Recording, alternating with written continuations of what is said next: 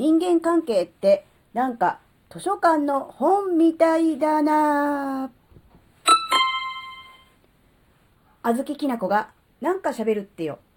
この番組は子供の頃から周りとの違いに違和感を持っていたあずきなが自分の生きづらさを解消するために日々考えていることをシェアする番組です。こんにちは、あずきなです。まあ、またお、あずきながおかしなことを言い出したシリーズなんですけど、なんかね、人間関係は、なんか図書館で貸し出されてる本みたいなもんだなって思うと、ちょっとあの、なんだろう、生きづらさが解消するかなって思ったんで、シェアします。えーいきなりね、もう何のことですかっていう話だと思うんで、まず前提条件、なぜそう思ったのかっていうところからまず、あの、詳しく話をしたいと思います。えっ、ー、とですね、あずきなは、えー、バイオリンを習っているというのは、えー、すでに話しています。で、そのバイオリンですね、その楽器としてのバイオリンはですね、新品のバイオリンを買ったのではなく、メルカリで中古の、えー、バイオリンを、えー、譲ってもらったというような形になってますね。メルカリで買ったバイオリンを使っているということは、え小豆菜が使う前に別の持ち主の方がいたっていうことですよね。うん。それで、まあ、こんな話をするのもなんだかなって思うんですけど、まあ、小豆菜に万が一のことがあった場合に、家族にはこのバイオリンセットは、えー、なんだろう、売ってしまったり誰かにあげるのではなく、あの、所属しているアマチュアオーケストラに寄付をしてほしいというようなことは、えー、言ってあります。要するに小豆菜が引かなくなった場合、引けなくなった場合は、えー、誰かにあげちゃうとか、うん、例えばね、それこそメルカリみたいなところで売っちゃうのではなく、えー、オーケストラに寄贈してほしいということを言ってます。ということは、小豆菜が使わなくなったら、他の人のところに行くっていうことですよね。他の人が使っていたバイオリンが小豆菜のところに来て、小豆菜が使わなくなったら別の人のところに行くっていう、そういう流れを思った時に、今目の前にあるこのバイオリンは今は小豆菜のもの所有者という感じになってはいるけれどももっと大きな流れで言うとなんだろうなその楽器を一時的に預かっているとか借りているみたいなものなのかなって思ったもちろんお金出して買ってるので所有権は小豆菜にはあるわけですがもっと広い意味で、えー、言うと広い視点で言うとそういう感じになるのかなって。うん、もちろんねあの大事なバイオリンですので乱暴に扱ったりね雑にはしませんけれども、うん、人からの借り物だとこの後続いて、えー、使う人がいるんだという認識になればより丁寧に大事に使おうっていう気持ちになるなって思ったわけですよね。で、その話をちょっと自分の中で考えた時に、これは何もバイオリンだけのことじゃないと。今自分の目の前にあるもの、使っているものも含めて自分でお金を出して買って自分の家にあるもの自分の体に身につけているものだけれどもでもやっぱりそれもうん、なんだろう法律上権利的には自分の所有物という感じにはなってるけれどももっと大きなレベル、地球レベル宇宙レベルで言うとそれも借りてるものなのかなってちょっと思ったわけですよ。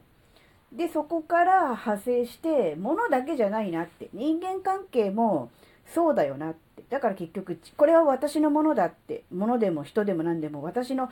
所有物だとか、私の、なんだ、友人だ、家族だっていうふうにこう、なんだろうな、所有してるっていうふうに思っちゃうと、そこに執着とか、こう、なんだろう、しがみつきみたいなものができちゃうのかなって。そうすると、なんだろうな、健全なものの、もの、あるいは人との関係が、えー、できにくくなるなって思った時に、あ、図書館の本と同じだって思えばいいのかなって思ったわけです。図書館で本って基本的にその公共物じゃないですか。みんなのもとじゃないです。みんなの共有財産じゃないですか。税金で本を買って、で税金で、えー、図書館を建てて、でそこに、えーね、あの住民の方とかがこう来て本を借りて、えー、読んでまた返してまた今度はその本を別の人が借りて読むというような感じで共有財産じゃないですか所有はしてないですよね結局その個人としては。って思うと人間関係とかもうんなんだろうな婚姻関係はあれどうん親子関係血縁関係はあれど、うん、親戚付き合いあれど結局はそういうなんだろうな所有という考えではなくて共有しているっていうふうに考えるとちょっとこうなんだろうなこうしがみつく感じ執着する感じがちょっとふわっとギュッと握りしめてもものがこう手がふわっとこう緩まるかなってちょっと思ったんですよ。うん、で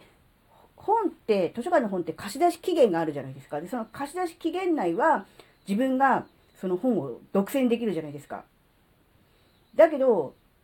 貸し出し期限が、えー、来てしまえば本は返却しなきゃいけないわけですね。それで返却した後は、また別の人がその本を読んで、その本は別の人のお家に行って、またその別の人と、まあ、なて言うんでしょう、が独占するというか、で本を読むっていう感じになりますよね。で、結局人間関係もそれに近いのかなってちょっと思ったんですよ。だから、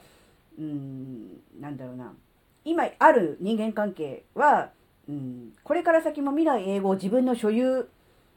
ではなくて、一時的に、うん、借りているものだっていうふうに思うわけですよ。で、その一時的っていうその一時っていうのは、えー、人間関係、あるいは人とのその人の関係によって、本当に一瞬の人もいれば、えー、例えば、うん、1年、2年、あるいは3年という期間の人もいれば、もっと長い何十年っていう期間の人もいるんでしょうが、でも、それでもやっぱりこういつかそのいわゆる返却期限というか関係が終わってしまう時っていうのはどんな関係であれあるはずなんですね。それは本人が望むと望まざると関係なく返却期限は来るわけですがその返却期限がいつなのかっていうのは人間関係においてはわからないですよね。大体ほら学校でん例えば1年間とか3年間とかって大体こう目安で大体決まってるとかっていうのは、まあ、ありますが、でも学校卒業してからも人間関係が続く場合もあるし、それ以前にね、何か問題とかがあってこじれてしまって人間関係が終わってしまう場合もあるので、そういうふうに考えてみると、なんだろう、人間関係のその返却までのどのくらい時間があるのかって分かんないじゃないですか。だから、なんか余計に、うん、なんだろう、所有するという感覚が強くなるのかなって思って、だって大体本って2週間ぐらいじゃないですか、図書館って借りると。だから、その2週間のうちに読まなければとか読み切らなきゃって思うし、その間に知識を、本を読んで知識を得たり、あるいは、こう、感動をかみしめたりっていう、そういうのを、期限があるからその間に、えー、集中して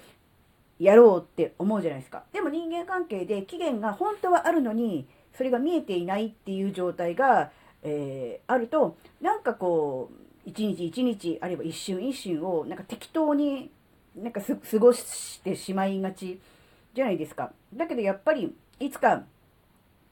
返却期限があって返却しなきゃいけない自分の手から離れていってしまう時があるんだっていうことを前提に考えられれば、えー、ともっと何て言うんだろうな大切にしようとかねうんっていう気持ちにもなるんだろうなっていうのをねちょっと考えました。なのでまあ人間関係に限らず物でも何でもそうですが、え所有をしているこれは自分のものだって思うとどうしてもこう独り占め囲い込んでこう自分のものって誰にも触らせないみたいなそういう感じになっちゃうんですけど所有じゃなくて共有っていう考え方がもうちょっとこう広い意味での共有っていう考え方ができるようになってくると何だろう分け与えることができるのかなってちょっと思ったんですね。で、分かりやすい例として、この人間関係の、その、なんだ、この図書館の貸し出しで分かりやすいのが、元彼元カノのことを想像してみると、あー、なんとなくわかるって思うんですよ。元彼とか元カノって、一時的にすっごい親密で、仲がいい状態だけど、でもやっぱり元ですから、今は違うってことを考えると、いつかのどこかの段階で関係が終わっているわけですね。いわゆる図書館の本を返却している状態があるわけですよ。って考えてみるとその元カレとか元カノっていう存在そのものはあ図書館の本だったんだなって自分のところに借りてきて会った時はそれなりに楽しんでしたけども今返却しちゃったらその本はどうなってるのかなって思ったら別の人が借りてて別の人を楽しませてるかもしれないなって思ったらそれはそれでいいじゃないですか。自分のところにずっと置いておかなきゃダメとか手元になければダメではなくて共有財産なんだって思ってその代わり自分がその本を、えー、返却したら他の本を借りれるように人間関係が終わりになったから別の人と知り合って、えー、人間関係が新たに始まったっていうふうに考えれば悪いことばっかじゃないよなっていう感じになるじゃないですか。なので、このあの、なんだろう、所有よりも共有っていう考え方を物だけじゃなく人間関係もそうだなっていうふうに思えるようになると気持ちが少し楽になるかなって思うんですよ。で、今ある人間関係にしがみつこうとすればするほど、うん、うまくいかなくなるし、それがある意味生きづらさにも関係してくるのかなって思うわけです。で、自分自身もそういう意味からするとレンタル本の 一冊なわけですよ。すごく嫌な言い方かもしれないけど。だから結局自分の前から、えー、離れていってしまった人長くお付き合いがあって仲良くしていたのに何かのきっかけで疎遠になってしまった人がいたとしてもそれはいいと思うんですよ。悪いことじゃないと思うんですよ。それはそういうもんなんだなっていう、そういうことで、えー、まあ、なんだろう、うん、割り切るというかね、そう、そういう考えでいていいんだなって思って、うん、人間関係、図書館の本論、あ、言いにくい、もっといい表現があればいいのになって思うけど、かなって思ったんで、今回はこの話をね、シェアすることにしました。少しでもね、あの、気持ちがね、軽くなってくれればいいなって思いますね。やっぱりね、心も体も身軽な方が、え生きやすいのは間違いないと思います。はい。今回のお話があなたの生きづらさ解消のヒントになればとっても嬉しいです。ここまでお聴きくださりありがとうございました。それではまた次回お会いしましょう。バイバーイ。